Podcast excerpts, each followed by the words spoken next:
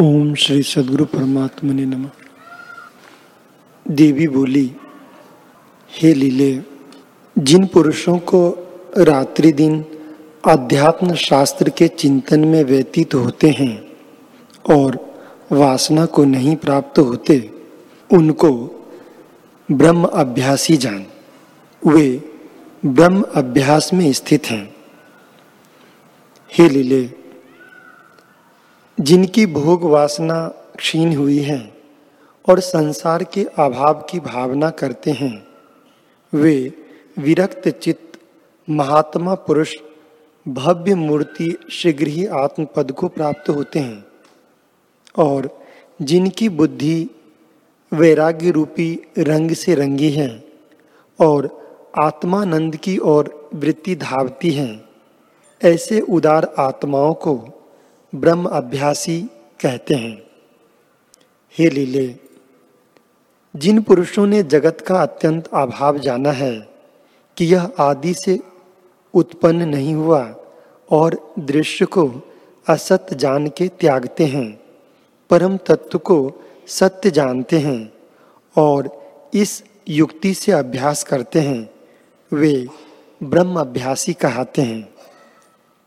जिस पुरुष को दृश्य की असंभवता का बोध हुआ है और इस बुद्धि का भी जो अभाव करके आत्मपद की प्राप्ति करते हैं, सो ब्रह्म अभ्यासी कहते हैं।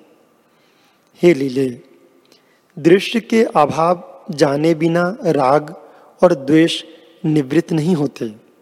राग, द्वेष बुद्धि इस लोक में दुखों को प्राप्त करती है और जिसको दृश्य की असंभव बुद्धि प्राप्त हुई है, उसको यज्ञ अर्थात परमात्म तत्व का ज्ञान प्राप्त होता है।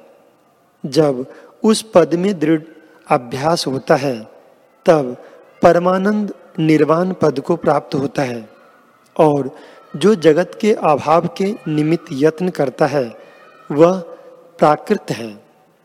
हे लीले बोध का साधन अभ्यास है। अभ्यास शास्त्र से होता है। प्रयत्न से पुष्ट होता है और पुष्ट होने से आत्म तत्व की प्राप्ति होती है। हे लीले, जिनको ब्रह्म अभ्यासी या ब्रह्म के सेवक कहते हैं, वे तीन प्रकार के हैं।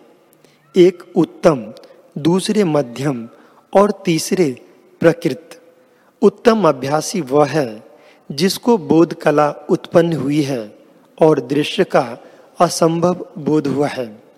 जिसको दृश्य का असंभव बोध हुआ है, पर बोध कला नहीं उपजी और वह उसके अभ्यास में है, वह मध्यम है।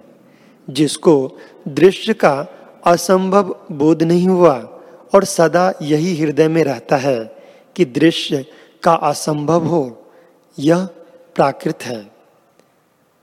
इससे जिस प्रकार मैंने तुझको अभ्यास कहा है, वैसे ही अभ्यास करने से तुम परम पद को प्राप्त होगी।